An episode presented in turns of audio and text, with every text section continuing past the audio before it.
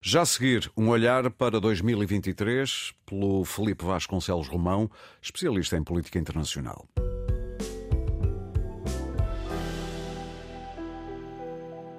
Felipe Vasconcelos Romão, connosco no Destacável para olharmos para 2023. Felipe, bem-vindo. Eu diria que é difícil não pensarmos no conflito entre Israel e o Hamas, em Gaza, como definidor de grande parte deste ano, não é? Olá, bom dia. Sim, apesar de ter sido um conflito que, que teve início eh, nesta sua nova expressão no início de outubro, marcou claramente os últimos três meses de 2023. E vai ser eh, difícil uh, não... não relembrarmos 2023 pensando nisso, não é? E, sim, e prevê-se que também em 2024, pelo menos no início, continue a ser um, um, um ponto marcante na atualidade internacional.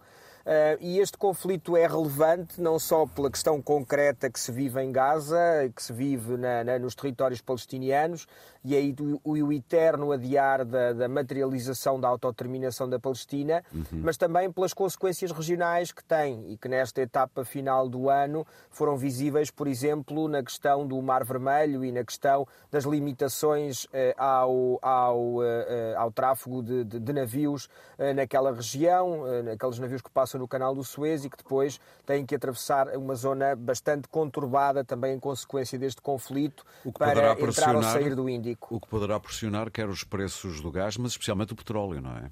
Sim, e que ao mesmo tempo poderá levar eh, e poderá, parece ter sido mais importante para eh, um aumento da pressão nos Estados Unidos sobre Israel do que propriamente eh, as violações de direitos humanos que estávamos a assistir em Gaza. Portanto, mais uma vez, eh, o realismo impera, o pragmatismo impera e a dimensão económica impera sobre a dimensão humana, humanitária e política neste, neste, nestes, nestes conflitos. Parece-lhe que o próximo ano, ainda olhando para o conflito em Gaza, poderá ser um ano decisivo para, por exemplo, a ideia dos dois Estados avançar porque depois temos aqui, eh, muitas vezes as pessoas pensam que é Israel que tem eh, emperrado o processo, mas do outro lado o Hamas também não é favorável aos dois Estados, há que dizê-lo, não é?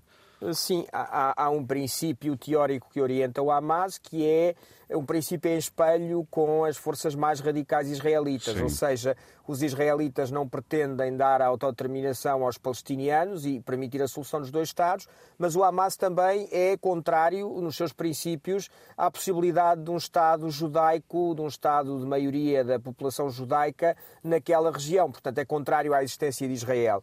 As posições são extremadas, têm-se alimentado mutuamente nas últimas, nas últimas duas décadas uh, e, uh, no entanto, nunca como em 2023 ouvimos tanto falar, paradoxalmente, Sim. ouvimos tanto falar da possibilidade e da necessidade de recuperar essa solução. É normal que ela continue a manter-se na ordem do dia no início de 2024, mas resta perceber se as eleições nos Estados Unidos não acabam por condicionar e por determinar que a administração Biden continua a dar um apoio inequívoco ao governo de Benjamin Netanyahu e, na prática, a inviabilizar a possibilidade de uma resolução estrutural do conflito. E por falar em Biden, não podíamos uh, deixar de falar da Ucrânia, não é? E de como uh, o Congresso americano tem uh, barrado mais apoios, pelo menos para já, à Ucrânia e como isso pode ter impactos no desenvolver do conflito com a Rússia.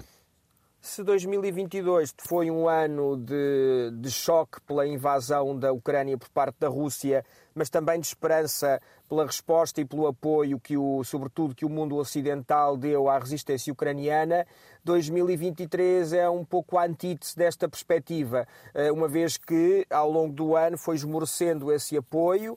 Eh, há aqui uma, uma perspectiva, quer por parte das opiniões públicas, quer dos próprios governos, de um certo cansaço em relação a este, a este conflito.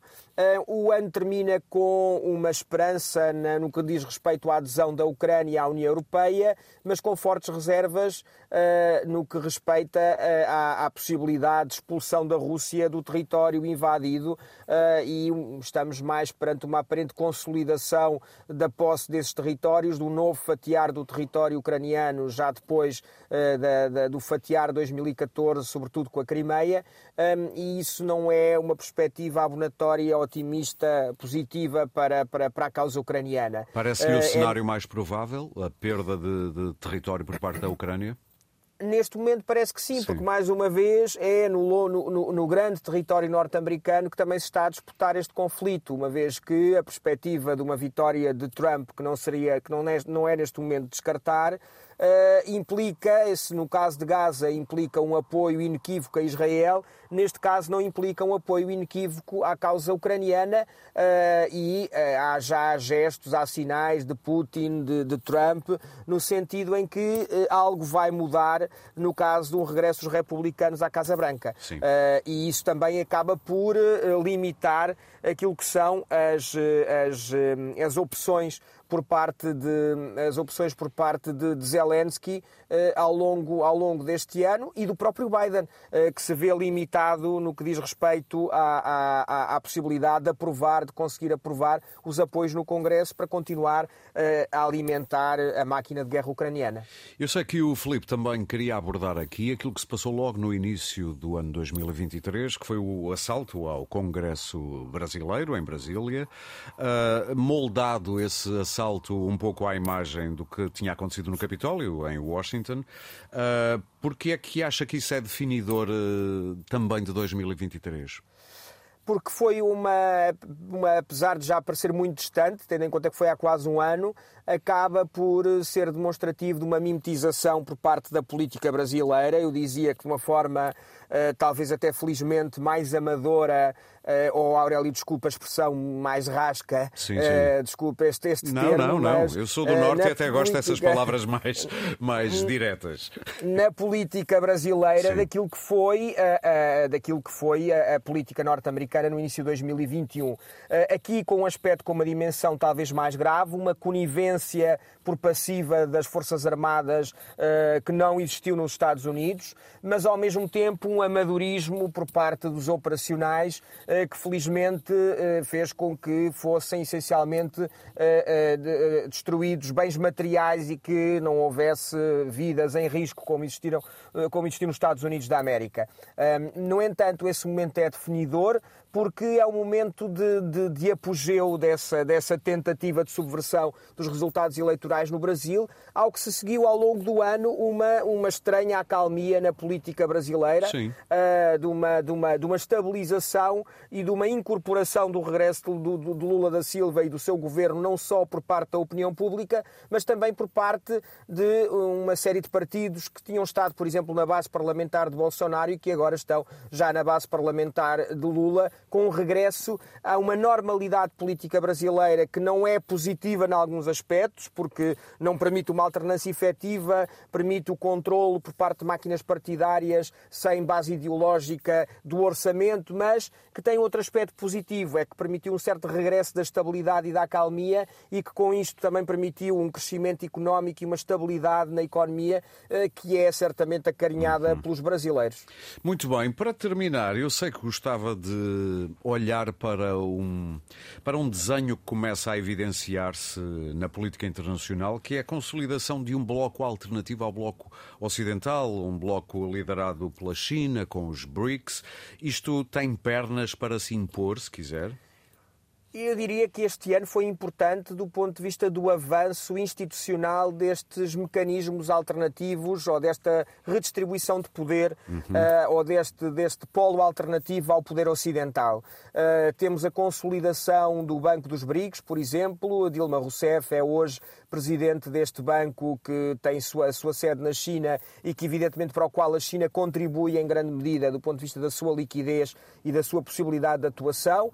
Ao mesmo tempo, a ausência de uma derrota cabal por parte da Rússia e a resistência à custa de muitas mortes e de muito, um, um enorme esforço humano por parte dos russos, mas essa capacidade, infelizmente, de, de imposição acabou por eh, não determinar uma, uma debilidade maior da Rússia que parecia prever-se em 2022, e isto acabou por, acaba por se consolidando este mecanismo, este, este, estes mecanismos institucionais e políticos alternativos ah, que têm, talvez na China, na Índia, na Rússia, no próprio Brasil, uma expressão, ah, uma expressão ah, em que não há efetivamente um programa ideológico, de coerência ideológica, como existe no Ocidente, um modelo em que a democracia liberal é um instrumento primordial, mas que há uma, essa pluralidade ideológica com a convívio entre democracias como a brasileira, com autocracias de partido único como a da China, ou autocracias de um homem só, como no caso da Rússia, mas que na prática espelha um, um mecanismo e um polo alternativo que parece que se está a impor e que é provável que se venha a consolidar ao longo dos próximos anos, entre os quais, obviamente, em 2024. Muito bem, Felipe, muito obrigado. Um bom ano e com a certeza que aqui aos, eh, aos fins de semana vamos contar com o seu olhar para a política internacional. Um bom ano. Muito obrigado, Aurélio. Bom ano. Muito obrigado.